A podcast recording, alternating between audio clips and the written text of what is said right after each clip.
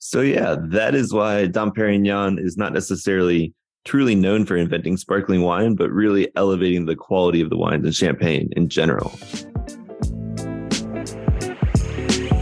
You're listening to the Vint Podcast, bringing you expert interviews, alternative market insights, and exclusive access to the world of wine and spirits investing. Enjoy the show. Hey everyone, thanks for tuning in to another episode of the Vint Podcast. Billy's here talking my ear off about sparkling and Dom Perignon and everything to know about champagne. But before we get into some of that, just did want to tell you about a special guest that we have on today. So stay tuned for the end of the episode for the interview. We have Tim Irwin, who is the general manager, is a general manager at Treasury Wine Estates, overseeing the global Penfolds brand. You may recognize Penfolds as the really popular Australian wine producer, specializing especially in Australian Syrah or Shiraz, and also bringing labels to Napa Valley and other parts of the world where they're making some really interesting bottlings. So, yeah, Tim sheds a lot of insight or gives us a lot of insight into how a brand like Penfolds, which has such a storied history and su- such a broad and influential presence in both the consumer wine market and in the secondary market, with some of their mm-hmm. bottlings like Grange, which we featured a collection of, really shares a lot about the story behind the brand and some of the challenges and opportunities that Penfolds faces, you know, as they look to the next 50 years of their label. So stay tuned for that. But before we roll into the interview, Billy, you want to elaborate a little bit more on sparkling and champagne and and you were getting into some of the history of Dom Perignon. Yeah, yeah, we figured for this pre New Year's episode, we would, you know, give a little bit of sparkling wine 101 and I would share a couple fun facts that you guys can drop at your your holiday parties this weekend. So yeah, we'll just take one step back and do a quick 101 on sparkling wine. So the two main ways, and there are technically three ways that sparkling wines are made. Two main ways. One, and it all has to do with where the secondary fermentation is. So if, if you're not familiar with that, basically what sparkling wine, how it's made is they'll make a base wine. They'll basically take grapes, make it like a regular white wine. Then they put it into another vessel. This is where it kind of diverges. The second vessel can be another bottle or it can be a tank based on wherever they put it. No matter what, they're going to pour a little bit more sugar and yeast and nutrients in to generate a secondary fermentation. So at this point, the wine is nine to 10% alcohol. This next fermentation, the yeast eats a little bit of the sugar and it creates a little bit more alcohol, putting it between, you know, 11, 12. But what's really interesting here is the CO2 is the other output that yeasts produce. When they're eating the sugar, they produce alcohol, CO2, a, a, few other things, but we don't need to get in the weeds there. And what happens when it's in a bottle or in a special tank that is kind of pressurized is those bubbles are captured. So basically, the sparkling wine that you drink, the bubbles come from the yeast emitting CO2 during fermentation. And the main difference between the two techniques are when it's in a tank method, the yeast are able to kind of float all the way down to the bottom. This is sometimes called a Charmat method or the Martinotti method. And this produces basically a large volume of wine that's not necessarily in contact with these dead yeast, also known as the lees. So it creates more of a fresher, fruitier style of wine. If it's in the bottle, there's less volume of wine to the ratio of yeast. So that creates a really kind of yeasty, sometimes biscuity, brioche kind of style of wine. The third kind of lesser known style, you may be seeing it more now in your natural wine shops, is either a pet nat, where they'll pour basically a still fermenting wine into a bottle. And that allows it to get a little bit of effervescence, but it's going to be a little lower pressure in terms of like the bubbles inside and it'll be a little sweeter. The other style you might have seen this before is Moscato d'Asti or Asti wines. This is a really fascinating style. It's kind of taking the US by storm. I don't know if anybody's heard of Stella Rosa, but that's technically a type of Moscato di d'Asti, and it's one of the most sold wines in the United States right now. But this produces basically a semi-sweet, semi-sparkling wine that is started as juice in a tank. They heat up the juice. That starts a little bit of the fermentation. They get a little bit of bubbles. They get their sugar right. And then they close the doors, let it keep fermenting a little bit more, capture a little bit of bubbles, and then they'll cool it down and just bottle it right from there under pressure. So that creates this kind of semi-sweet process or semi-sweet sparkling wine all in one little go rather than having to do two stages. Well, yeah, those are the those are the three main types. And I guess types of each of these Secondary fermentation in the bottle is technically used to be called the méthode champenoise. It's called the traditional method. And this basically covers wines like champagne, cava. Some Prosecco's are made in this way, but most of those are tank method. And yeah, a lot, a lot of the wines you'll see in, in the US too tend to be made, sparkling wines in the US are tank method, unless specifically stated that they're traditional method. My favorite happens to be traditional method just because I really like that yeasty, yeasty notes. You know, if you really want like a, a floral, fruity forward style, that's easy drinking, something to put in your mimosas, I would definitely recommend the tank method wines. And also Cremant as well, right? Tr- traditional method from yes. Alsace or Bourgogne or something like this, right? Mm-hmm. So basically, mm-hmm. if a wine is made in a traditional method in France outside of Champagne, is nowadays called Cremant de whatever. So if it's from the Loire, it's called Cremant de Loire. If it's from Alsace, Cremant de Alsace. In my studies, it's been interesting to read about those because what Cremant kind of means is like creamy. So a lot of these regions were known for having also a style of wine that was a little softer than champagne. Maybe the but like the pressure is a little less. It comes off the the bubbles seem a little bit more creamy, and it's more of like a rich experience while still refreshing, being bubbly.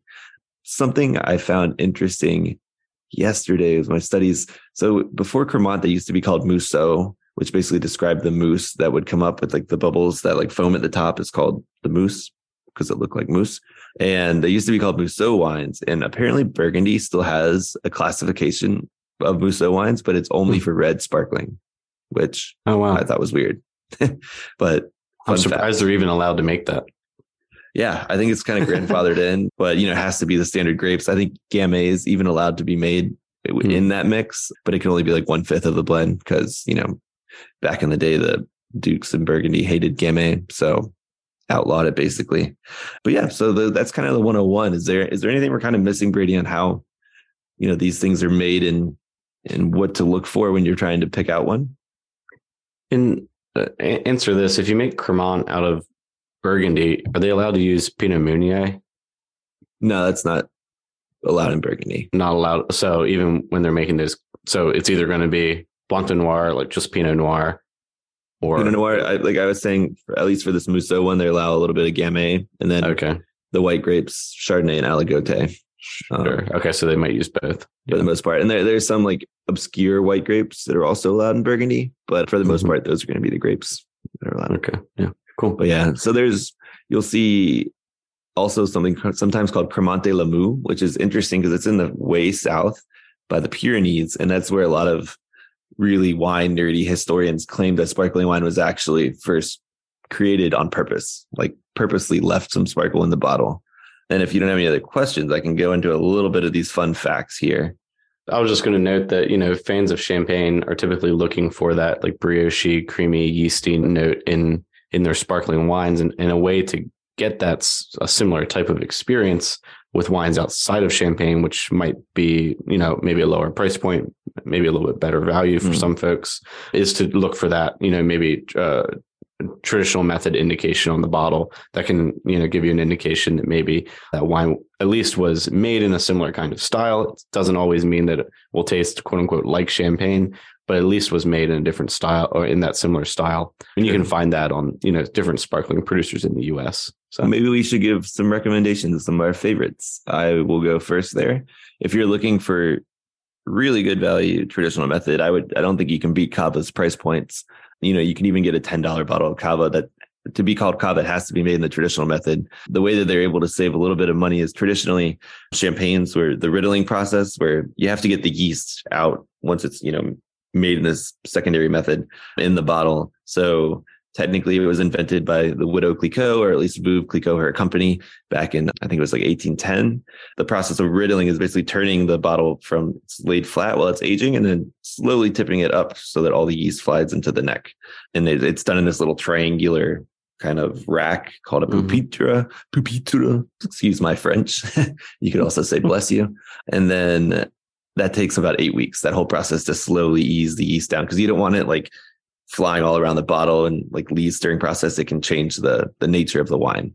And the Spanish invented this technique or a machine called a gyropalette, or that's kind of a French accent, but a gyropalette. Basically, it's this cage that you put basically a pallet of bottles in, and it can do the whole process in 3 Mhm. to four days. So Yeah. the Spanish are able to crank out these these wines that are traditionally made, but in a larger volume. And you're going to see that throughout the world now. That technology kind of swept all over. But the interesting part about cavas are when they age, some of the grapes, the Parellada, Parellada, yeah, and Xarel-lo grapes, I believe these are the two out of the three that they become smokier over time rather than toastier. So you might notice that a little bit more austere and kind of kind of cool smoke in the bottle rather than maybe warm toasty bread that you might see in the champagne. Yeah, it's kind of an example of. I mean, there there are a few producers, well, many producers who are using that, you know, the gyropalette technology, you know, even in champagne. But then for their top labels, they might still do the like mm-hmm. traditional kind of riddling process. And so, I mean, it just stood out to me as an example of typically what you might be paying for when you move from like the mid tier of a producer's label to the top tier is just like more hands-on time in process of making that wine spent on it. And so, you know, for the top labels, you might expect for a producer to still be extremely hands-on, quarter turns of the bottle to, you know, to get that yeast down to the neck. Just yeah, kind of a clear example of of how prices change and you know, based on how much contact the producer has with the product.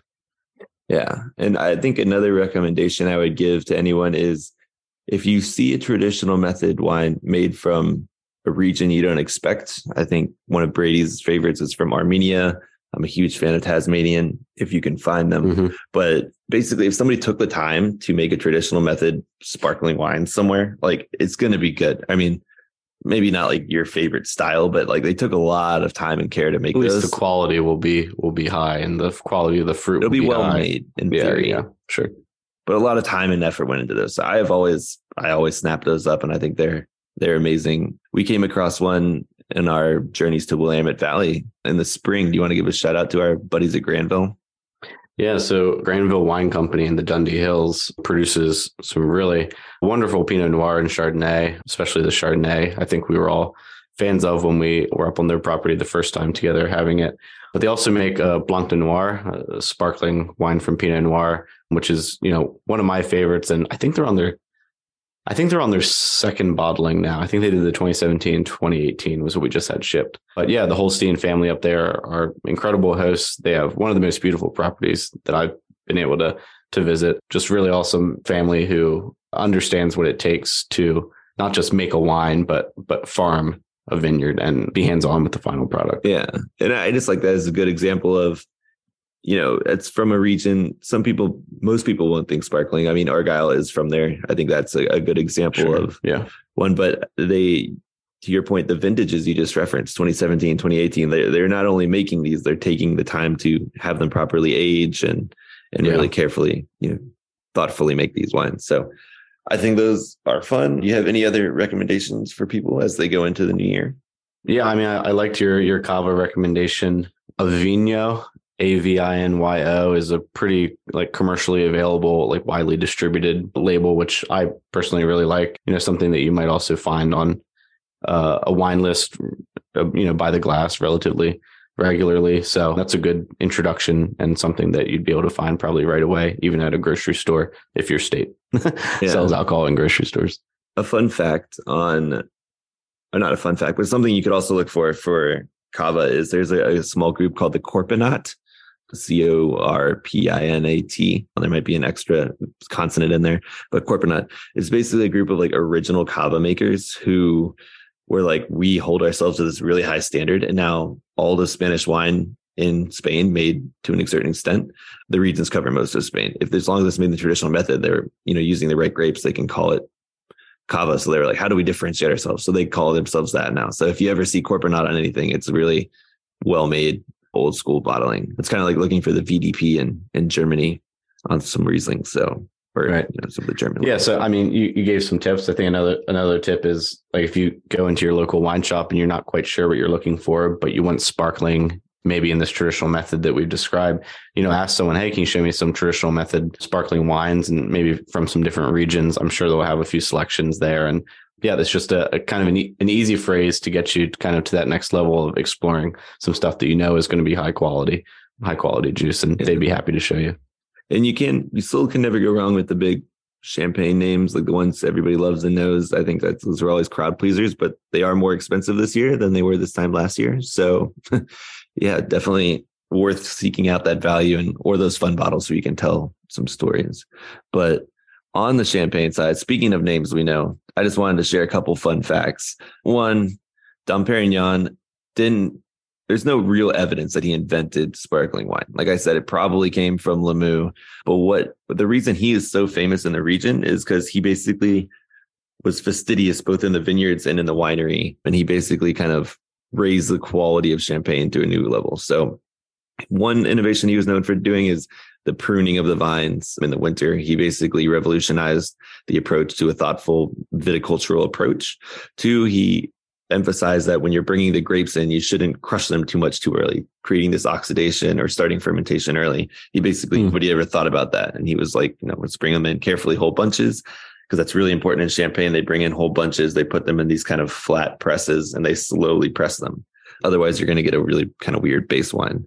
And the last part was and this is something that Peter Liem mentions in his book as his favorite part is blending of different crus. So he understood that these chalky soils produced a really austere, sharp Chardonnay and maybe something from the Montagne de Reims or Reims produced in more of a rounder Pinot Noir and how to blend those together and to make a really cohesive wine. So that's why he was famous. And then as with any famous people, as his legend kind of grew, everybody like years after he died, like decades and even centuries started attributing other things to him because they're like, oh, this guy knew what he was doing. He must have invented this and that and this. And the label with his namesake is certainly an aspirational brand that is champagne in itself, almost, right?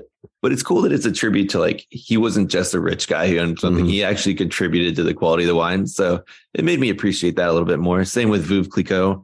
You know, she literally means the widow Clicquot. She basically joined, was working at this company. Um, with her husband. Like they started it together. Technically, you know, he was kind of this was the early 18 late 1700s early 1800s so females weren't driving businesses but then he died and she just picked up the reins and ran the whole company innovated like i was saying earlier helped drive the innovation of like riddling the comet vintage that's the other thing i wanted to mention from 1811 um, it is like now the password to my phone just because I think it's so cool. It was the first year that they really marked a vintage, and I read about it in the the Veuve Clicquot book. They put a little comment on the bottom of the cork, and it was the first time people were going around because they didn't have labels, they didn't have really marking, so you just had to like kind of remember when these wines were made or where they were from. But this vintage was so good that they were like, we have to like mark this one, mark it somehow. Um, so I think that's pretty neat. Well, when all of you Vint podcast fans are mobbing Billy in the streets of LA when you recognize him in public, just remember his phone password. You can get in there. Some valuable information. oh yeah. Well, I can tell you my iPad is the classification of Bordeaux. Do you remember what date that is? I I don't know. Eight eight shoot. 18 uh 55. Yeah, there you go. 1855. nice. All right. Well, let's, let's you've been doxxed. All right, let's get to our interview with with Tim Irwin. Like Brady mentioned earlier, Penfolds is an iconic brand. It's actually one of the few that I knew from Australia before I went down and worked my vintage. He had overseen basically all the global brands for Treasury Wine Estates, and Treasury Wine Estates is one of the most prestigious wine holding companies in the world, and Penfolds is their flagship brand. And he was nice enough to come on and really give us a deep history. He's from Australia, so it always helps to hear about Penfolds from a guy with an Australian accent. But he was great. had had so many fun stories about the history of the brand, where they were going, all the unique things that they're doing, and all the time and care they make they take into putting into their wines. So I hope you enjoy the interview.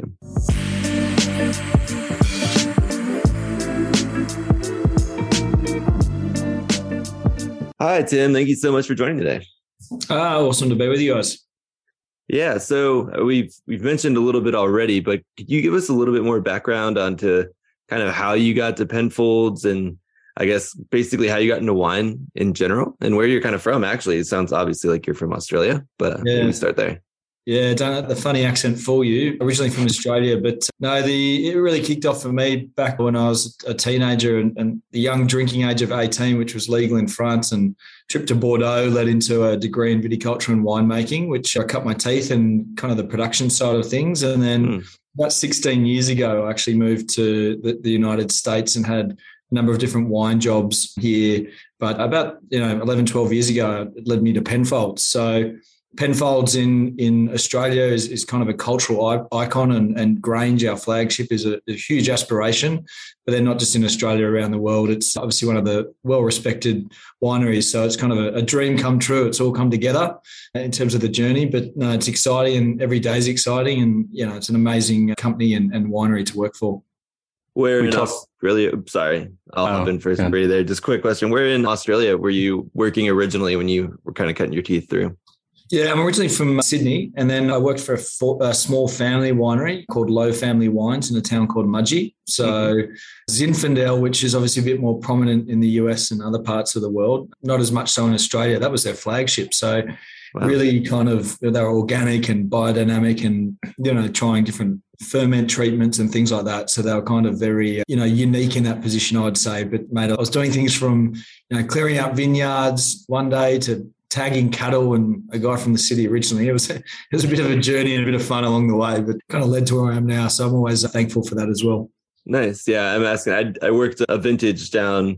It was kind of in a in a bigger winery in on the Limestone Coast. It was for Limestone Coast wines. So that was kind of cool. Got to experience that. I went up to Nuriot. I don't know how you say Nuri Tupa, Nuriopa. Nuriopa. Yeah, yeah. Yeah. I'll give you credit for that. That was close enough.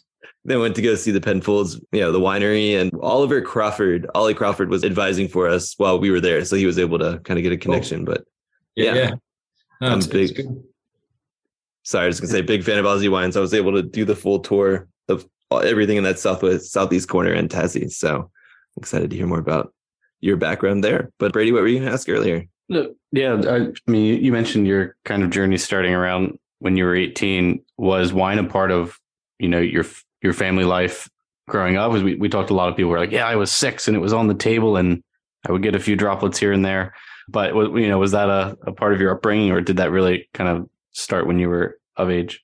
Yeah, no, it was definitely part of our lifestyle. My, my no one in the family's been part of the business, but enjoy a good aged wine. And the old man, one of his first gifts which he completely said you don't know, it's over the top, it's part of the service, was a six pack of Penfold Saint Henri, which is one of our, our kind of wines. And you ask any about winemakers, it's always in their, their top kind of wines that we produce. So over the years, definitely Brady, I was, uh, you know, exposed to a lot of good wines and aged wines. And I think that naturally kind of led into that curiosity of, of what is it? The other thing which is quite unique in high school is we we studied viticulture in geography as a subject, which you know some people may frown upon it, but does turn into careers as we can see here. But that's pretty fascinating in terms of kind of what it brings to the world as well, in terms of you know an agricultural business and things like that. So not just the trip to Bordeaux, there has been that journey that many kind of follow, and you know Australians enjoy a good good drop of wine too. So yeah, it's been a journey, and the journey continues. But like many of those people that's been corralled over a glass of wine over the dinner table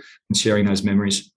You mentioned Grange as and Penfolds as a brand being sort of aspirational. Obviously, Grange being you know maybe the most aspirational globally. For you, was that the case just in kind of your career and where you wanted to end up, or is that the case across Australia, like as Grange standing out as kind of an aspirational label and a, a brand within a brand?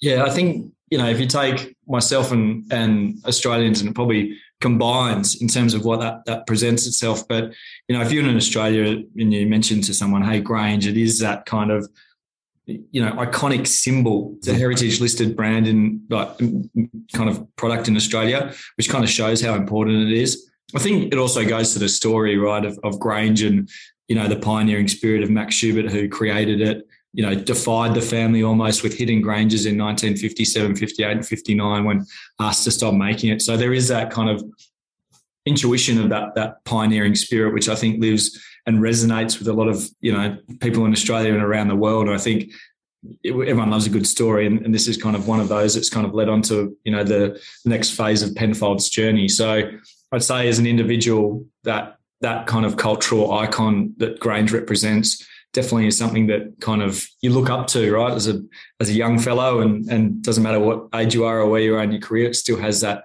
kind of aspirational piece to it. And I think mm-hmm. the other thing that's interesting is we have a you know a, a, very the culture of Penfolds is we have you know people who work for the the family all their lives and the winery, and there's only ever been four chief winemakers for for Penfolds. Max Schubert, John Duval, Don Ditter, and currently Peter Gago, who's been at the, the winery for over 30 years. But they say the three most important jobs in Australia one is the Prime Minister, one is the Australian cricket captain, and then the third is obviously the Penfolds chief winemaker. So there is that, that element of importance within our own cultural identity as well. So, and I think Peter's probably doing maybe a better job than both the cricket captain and the prime minister, but we won't get into that today. We had a Grange collection of vertical a few months back, but could you give our listeners a little bit of a quick history on just Penfolds and then a little bit of the nuance of that Grange story? Because I think that was it's so interesting. Yeah, I mean, so the winery actually dates back to 1844. So as a doctor, Dr. Christopher Rawson Penfold and his wife Mary, and they came from England to Adelaide in South Australia. So they actually spent 127 days at sea coming across wow. across the world, which is which is pretty remarkable. And it was just after the colony of Adelaide was forming. So Australia goes back to 1788. So it was kind of the foundation of Adelaide, which is the capital city of, of South Australia. And so they actually formed Magill Estate, which is kind of pretty close to the city centre of Adelaide back then. You can imagine that, you know, the, the area is just kind of getting built up. So mm. Magill Estate still our, our spiritual home. But back then, Dr. Penfold, who's a general practitioner, and he was prescribing tawnies for medicinal purposes. So if you had something like anemia, you'd actually get a tawny back then, right? So that was also the foundation for the Australian wine industry across the board is tawnies and fortifieds. And it was really Mary who was you know, one of those we love a good unsung female hero. She was the one kind of driving the winery side of things in the production. So, kind of along the lines, that was originally what we were built on. And you know, we've had a lot of milestones over the years. Things like, you know, we purchased the Kalimna vineyard in 1945, which mm. people don't realize has the world's oldest continuous producing Cabernet Sauvignon vines. Mm. They date back to the 1880s. But was really around you know the, the 1940s when a lot of immigrants were moving to Australia, Greeks, Italians, that table wine started to pick up. And it was actually Max who started as what we call back then a fetch and carry boy or a lackey and basically did all the jobs that no one wanted to do. Who knows, he was probably scrubbing toilets and basically worked his way up to become the chief winemaker.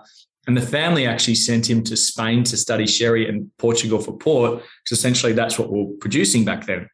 But on his way around, he actually stopped in Bordeaux. And there in Bordeaux, under Monsieur Christopher Cruse, who kind of took this young Australian under his wing, exposed him to first growth Bordeaux's, you know, Mouton, etc. Mm-hmm. Also wines with age. So wines 30, 40, 50 years old.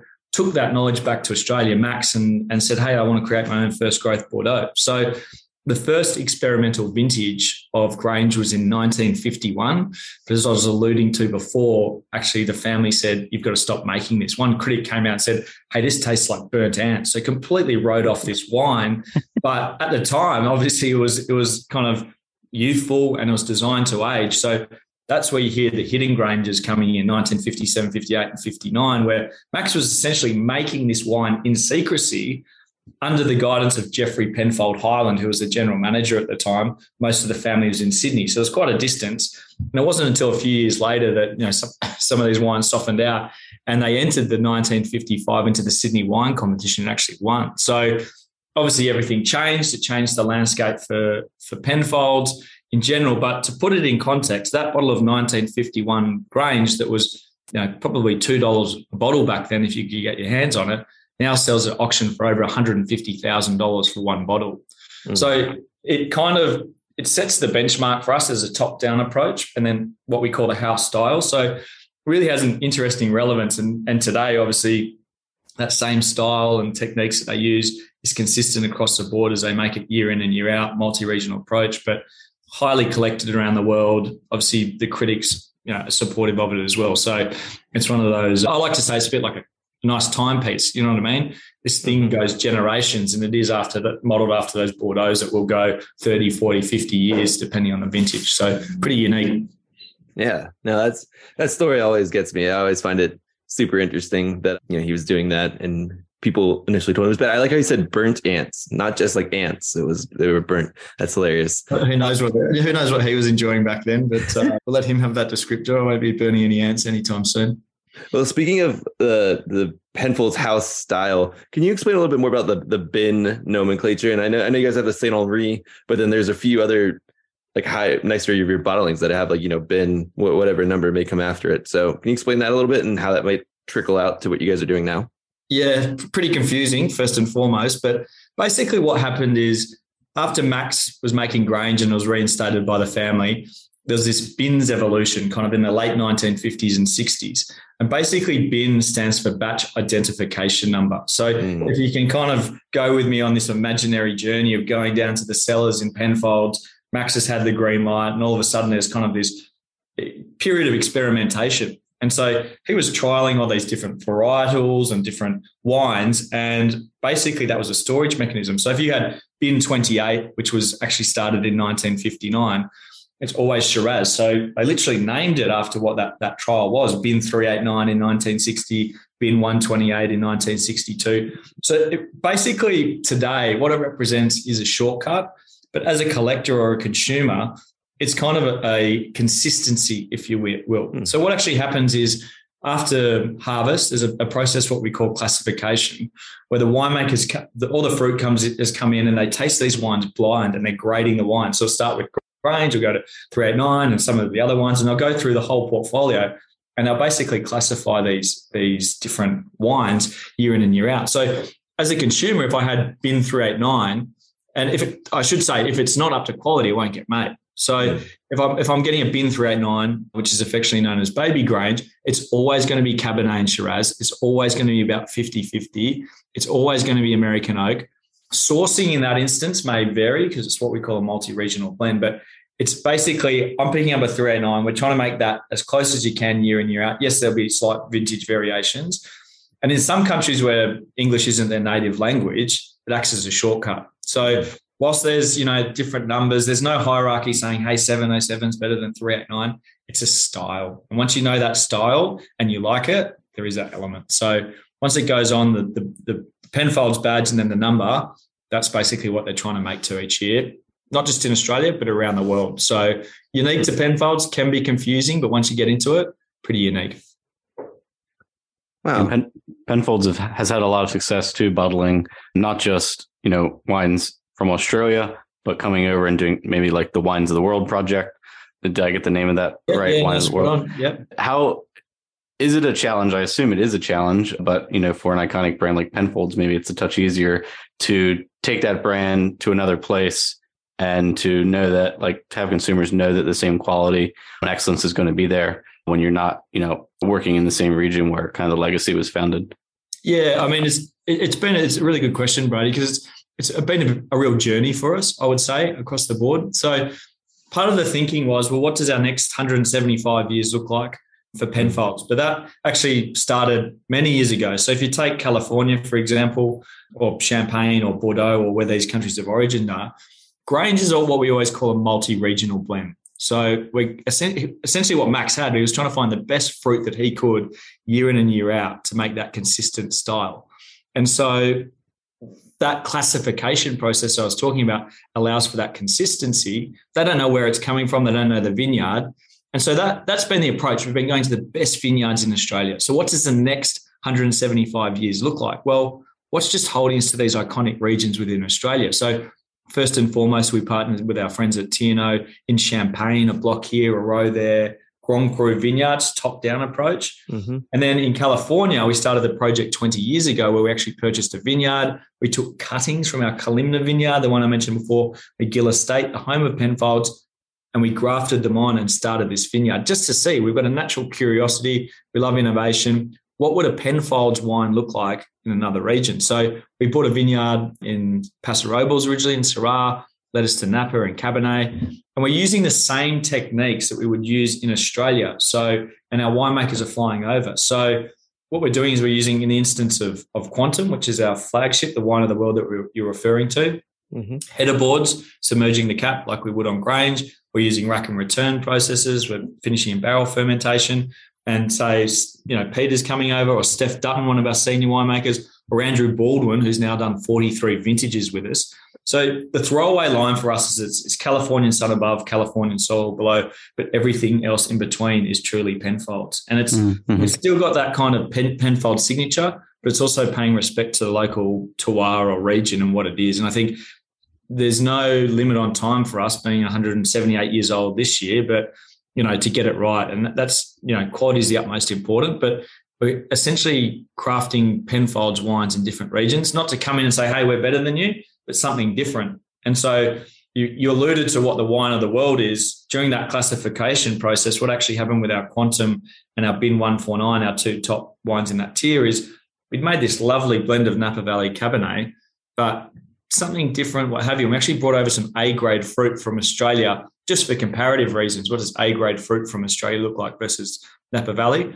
And during that process, one of the winemakers actually added just a small percentage, 13% into that quantum blend. So now you've got something, again, altogether, something unique to the wine world, something more international in profile. And there's something to always the first releases in terms of investment too, because 2018, whether it's 1951 Grange or 2018 Quantum, there is that collectability part to it as well. So we're only on our second vintage. We're still in the 2018. We'll release the 2019 next year. But again, something unique to the world of wine and kind of that journey in terms of those multi countries that we're looking at. And who knows where's next, but we'll take our time to find it. You bring up collectability there. We've talked to producers in different regions throughout the world, and I feel like everybody has a different view on the secondary market and their impact that it has for their their brand. As Penfolds is still kind of working as like you know, Australia is an emerging region in the grand scheme of things, although Penfolds has been around for a long time. Do you view the secondary market kind of potentially driving some prices or a lack of availability to be beneficial because it's getting, you know, you guys are on the plots now. I feel like you guys are becoming associated with some of these top wines in the world. How, how does that you how do you perceive that from brand side? Yeah, I mean, I think you know, first and foremost at Penfolds, we pride ourselves on that that ageability component, as I mentioned before. So being able to age over time, and I think if you look at kind of a you know where your quality of wine is in terms of that kind of secondary market is is important. And then you get to the scarcity piece, right? So if you look at 1951 Grange, the first vintage there, we'd estimate there's maybe 30 bottles out there still around the world. We don't know for sure, but you know, if someone drinks one, you know what I mean? Okay, mm-hmm. all of a mm-hmm. sudden there's only 29. So naturally your perception of value is going to go up. Mm-hmm. Or, you know, how many of you made? Most recently, we just launched our G series, which is multiple vintages of Grange blended together. So we had G3, mm-hmm. three vintages of Grange, G4 and G5, and that's the last blend we'll do. We're already seeing on the secondary market, if you've got all three, they're going for $25,000 for the pack. And so that was originally $2,500 for the individual bottle. But again, that scarcity and demand, there's only a handful of, of these wines made. So naturally, I think there's demand in the secondary market depending on what it is, you know, how much availability is, you know, around the world, things like that, which actually dictate it. And I think you're finding people want to collect wine as an investment, like jewelry, like a watch, like cars, because it does perform very well as an investment and then some people like myself and probably you guys like to enjoy a bottle of these wines every now and then as well, which is really important. But it has become more of a component. As an example, we have collectors who don't even drink wine, but they invest mm. in wine. So again, it kind of shows where people's portfolios are headed. How does yeah, go on, Brittany? Yeah, the, you can kind of look at the secondary market and investment. I feel like two different ways from a brand. You can either say, "Oh, like we need to try and capture capture some of that value ourselves and, and find ways to do that as a business. Or we can kind of take the brand equity maybe that's inherent to your label and your brand kind of rising in the like secondary market and in critical acclaim and these kinds of things. A product that's desirable i'm sure there's some you know down the line monetary value and just the brand equity. How do you think about that? One of those two paths between brand equity and really trying to capture some of that secondary market value uh, yourselves, or is that, or is there a third way? Yeah, I mean, I think uh, first and foremost, we I, like the, the vintage in the wine is is is going to what's going to help drive the second. It's almost like a process, right? It's going to drive the secondary market. So, as an example, in certain vintages, we create wines called special bin. So, not Grange, just different. But you know, the stars align. It's an incredible vintage we think it's going to age. And so they're very rare. So, as an example, Block 42, the world's oldest producing Cabernet vines dating back to the 1880s, we've only produced a single vineyard from that, that lot. I think it's six or seven times in hmm. its history, right? Normally it goes hmm. into our flagship 707. So, to commemorate that in 2004, we actually did this unique packaging. It's called the Penfolds Ampoule, worth a Google search and images that, if you look yeah. at it. And so again, it's not just about the wine, it's how does it come? What is it? What is that perceived value? We only crafted 12 of these globally. One's in hmm. our museum, so 11 commercially available. When you look at it, you'll see this almost art and wine coming together. It's kind of a cylinder shape, comes in this beautiful kind of wooden cabinet that's, you know, you know, a couple of meters tall, or you know, I'm about 5'10. I wish I was taller, but it's about about that height. And so the hmm. only way to open that, there's no screw cap, no cork on it. The only way to open that is actually by breaking the glass. So it's a handmade tungst, almost like a clip. And when you look at it, there's kind of almost like a tip to it. So it actually disassembles, clips on, and it breaks the glass. A 750 ml bottle it was $168,000 each. Now, again, you go back to the model of like, again, celebrating kind of secondary value. What does that look like? And to your question, Brady, you've got kind of equity in the brand, something unique, never to be repeated, perceived value in terms of quality. You know, critics of 100 point wine, perfect score. We know this wine will last 30, 40, 50 years old. So nobody's open one, but again, 11, 10 as they count down, you'll get that kind of scarcity as that goes. And we've already seen demand for it. Hey, do you have any more of those ampules? Well, we don't have any to sell. They're all out there on the secondary market. So it's almost you need both to collide in terms of what that looks like in that secondary piece and perceived value. And I think as time goes on, naturally see, you know, depending on what it is, that value increase over time. So, you know, you, you guys mentioned you've got a, a, vertical, or, you know, some of your clients have a vertical, which again is you, you add onto it, those number of bottles in 1951 or whatever the vertical is will drastically diminish over time, or drastically will, will diminish. And then that perceived value will naturally go up based on scarcity. So, yeah, and for us as Penfolds, it's important that we maintain that image and we do things like the ampules or recorking clinics to keep driving that that secondary market demand, which is important. Yeah, I think what is interesting to me about Penfolds too, and makes it such a strong brand is, and, you see this with a few whiskey brands too, is you guys do have these top tier aspirational and limited edition stuff, but the the lowest tier Penfolds is always still quality as well. So I feel like you have quality that's affordable and and then going up all the way through the range, the quality is consistent. And I think that's important to try to onboard somebody who may not be able to afford even a grain bottle of Grange, much less the ampule as well. Is that something you guys kind of think about in your in your marketing as a whole? Maybe leading aspirational and then providing quality at all ranges. Oh, oh, for sure, absolutely. I mean, that accessibility point is is critical, right? Because I mean, there's so many occasions when you're enjoying a, a, glass of wine, whether it's you know you're at a restaurant, you know, and you're having a glass, or whether you know you're celebrating a special occasion, whether it's a wedding or what have you. So been through our nine as an example, been Grange, Baby Grange is what I mentioned before. Like that is the epicenter of what we do.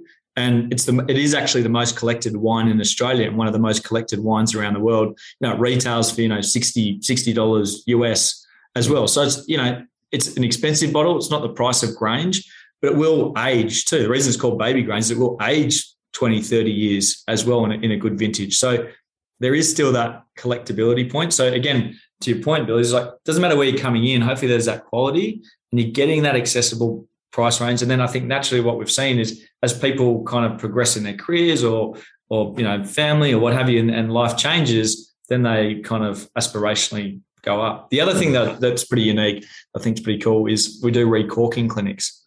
So we're the only winery in the world to do that. And what actually it means is you can bring any Penfolds red wine that's 15 years or older. Could be Grange 389, could be Koonunga Hill, our entry level.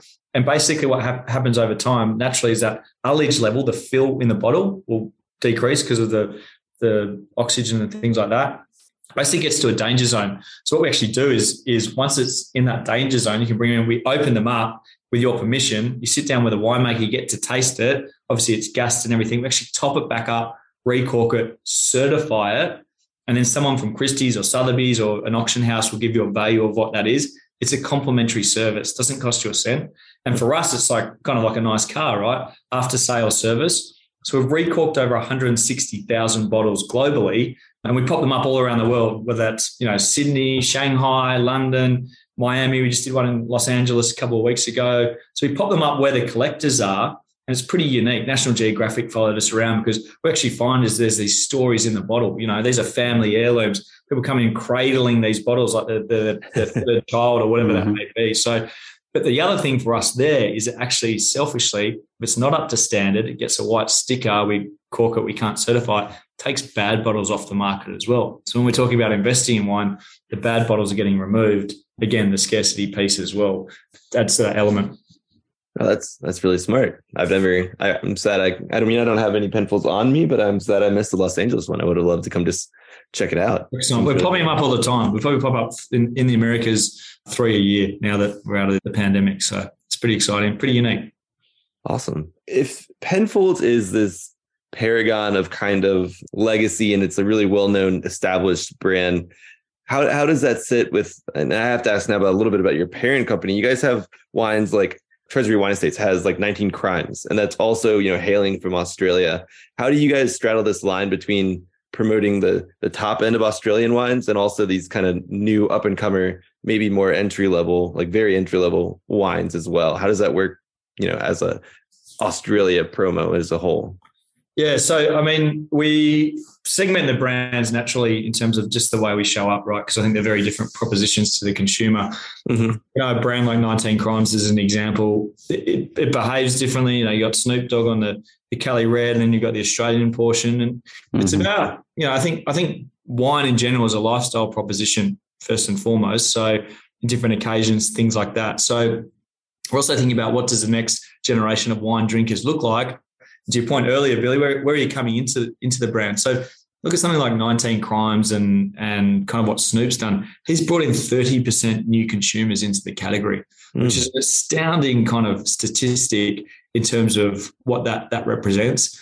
I think, you know, the, the way that the brands show up, you know, Penfolds, we're still, despite being 178 years old, we're still very innovative and curious and what's next. There's no complacency in what we do. Something like 19 Crimes, probably you know, there's a bit more out there. They're the first brands to do augmented reality in terms of the way that you know the stories and the authentic stories are being told, and you know, entertainment in some of some degree, but also adapting that digital technology. We've all got a, a mobile device in our hands, so mm. kind of show up differently. But I think it's important to understand wine in general in terms of where you are on that journey, and then hopefully some of these these consumers one day may kind of come over to Penfolds and and and kind of enjoy wines as they as they develop the, their own palates in terms of that journey. So yeah.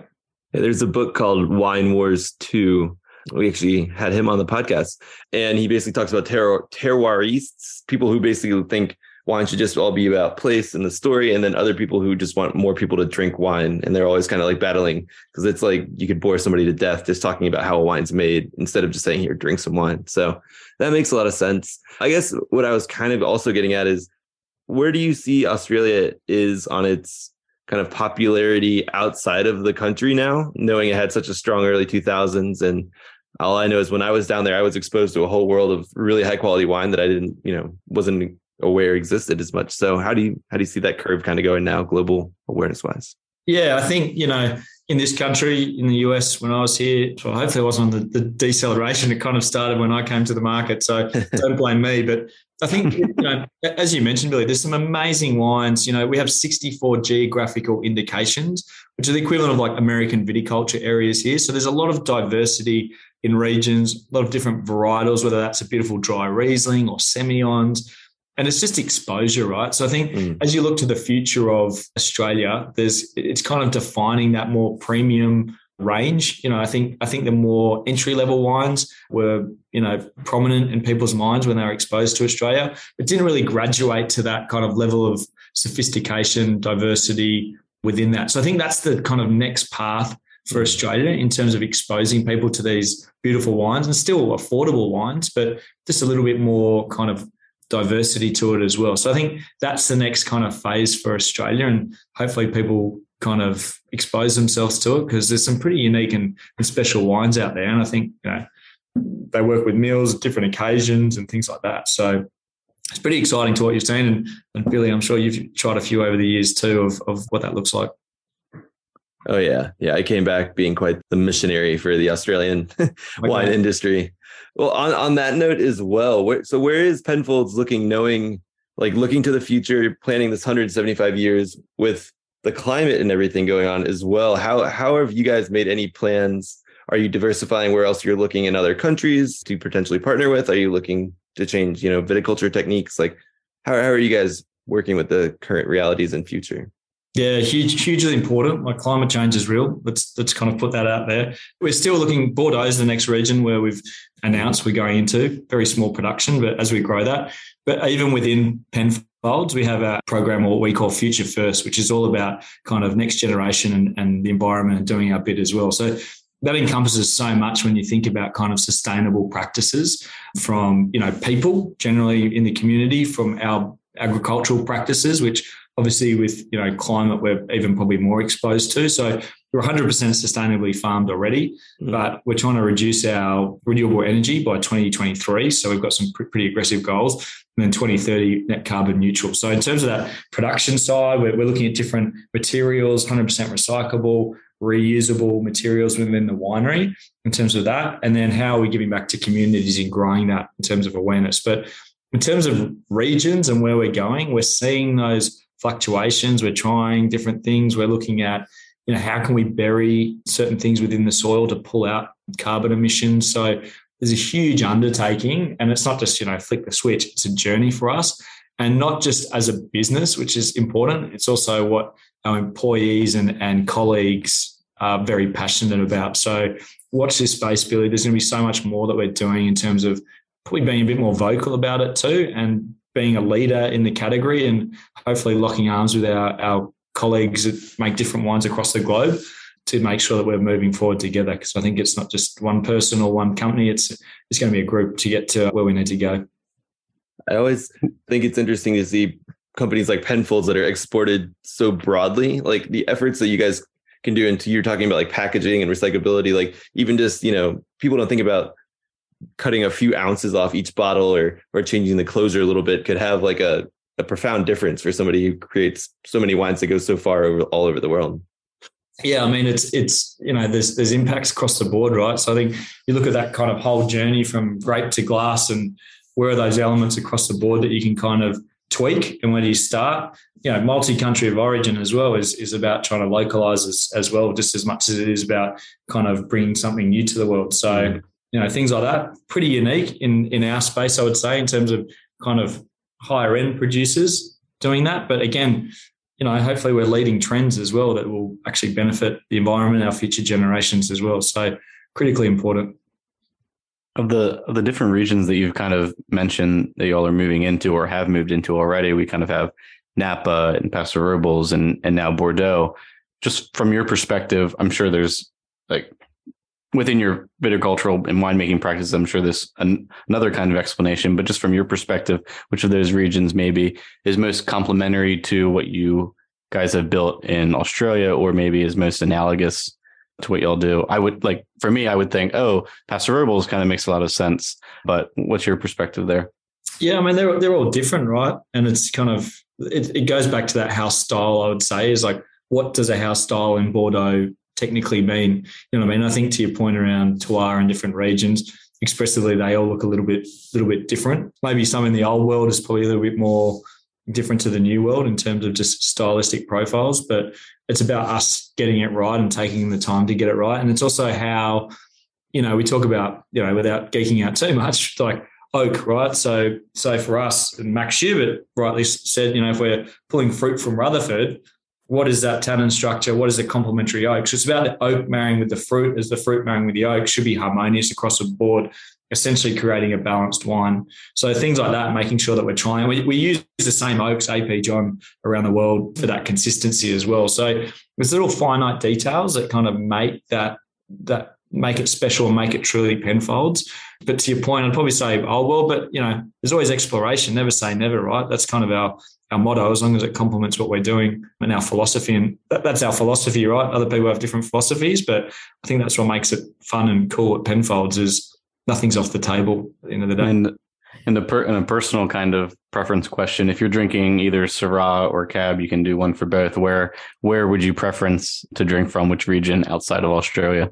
It's that's a loaded question, Brady. It's I have three kids in full disclosure, and people I say, "What's your favorite kid?" I say, "Well, what's what day is it?" And I'll tell you. But I love them all just as much. But you know, I'm one of those people that just loves exploration in terms of wine. That's why I love it. I love getting out of bed every day. But you know, I love I love the Rhone. I love I love Syrah and what it represents. If I'm thinking outside of, of Penfolds as well, you know, in Cabernet, you know, I'm in the backyard here of Napa Valley at the moment. Beautiful Cabernets here, but around the world, I think there's so much of what wine offers in terms of diversity and and fun and exploration. And I think that's what keeps me going. But Brady, we'll have to crack a few bottles, mate, and I'll, then I'll give you my answer. we'll put together a tasting and we can do some ranking for analysis. Of course, analysis. right before we wrap up here, how is the Australia? How's the vintage kicking off so far? Is yep. it uh yeah? Where are we? It's pretty early days, but yeah. So we it's kind of the reverse. So just concluded vintage in California around October, November, and then they'll go into picking around February through May. So we're, we're kicking off. Our winemakers are going to take a, a well deserved break just before that, and then they'll kick off around February and then continue through. So at the moment, looking pretty good. Had a lot of, of rain over the last kind of couple of years actually in Australia, but that hasn't been a bad thing coming out of drought. But so far, so good. But who knows? It's that level of consistency and balance and even ripening that we're looking for. So, so far, so good. But we'll keep an eye on it day by day. So if you guys do a blend of vintage that includes Australian and Northern Hemisphere wines. Are you doing like 20? Would, did you ever cross the vintage? Like, would you take 22 fruit and blend it with the new 23 fruit that's about to come out? Or would you just do 23 across the board? We would, we would make it consistent just from mm. legality standpoint. So it's like, it doesn't become a non-vintage. Non-vintage. It tends, yeah. tends to be the vintage behind and then that will, will blend the two together. So but then obviously, like the G series is going to be a non-vintage. So again, just complementing what it is. So yeah.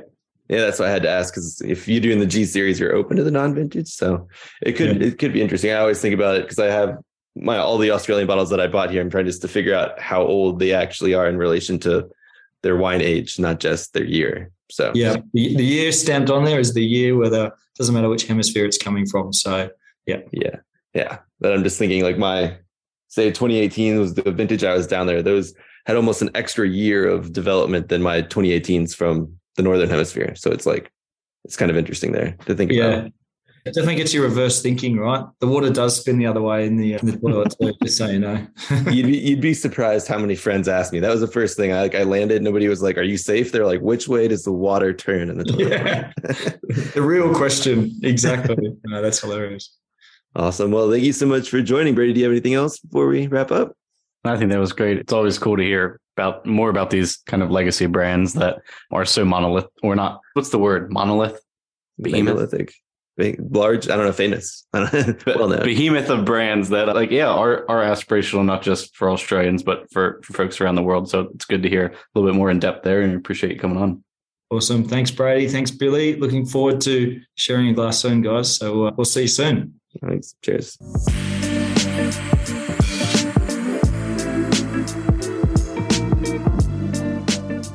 All right. Well, that was our interview with Tim Irwin. I hope you all enjoyed learning a little bit about Penfolds and take a little bit of this sparkling knowledge into your new year.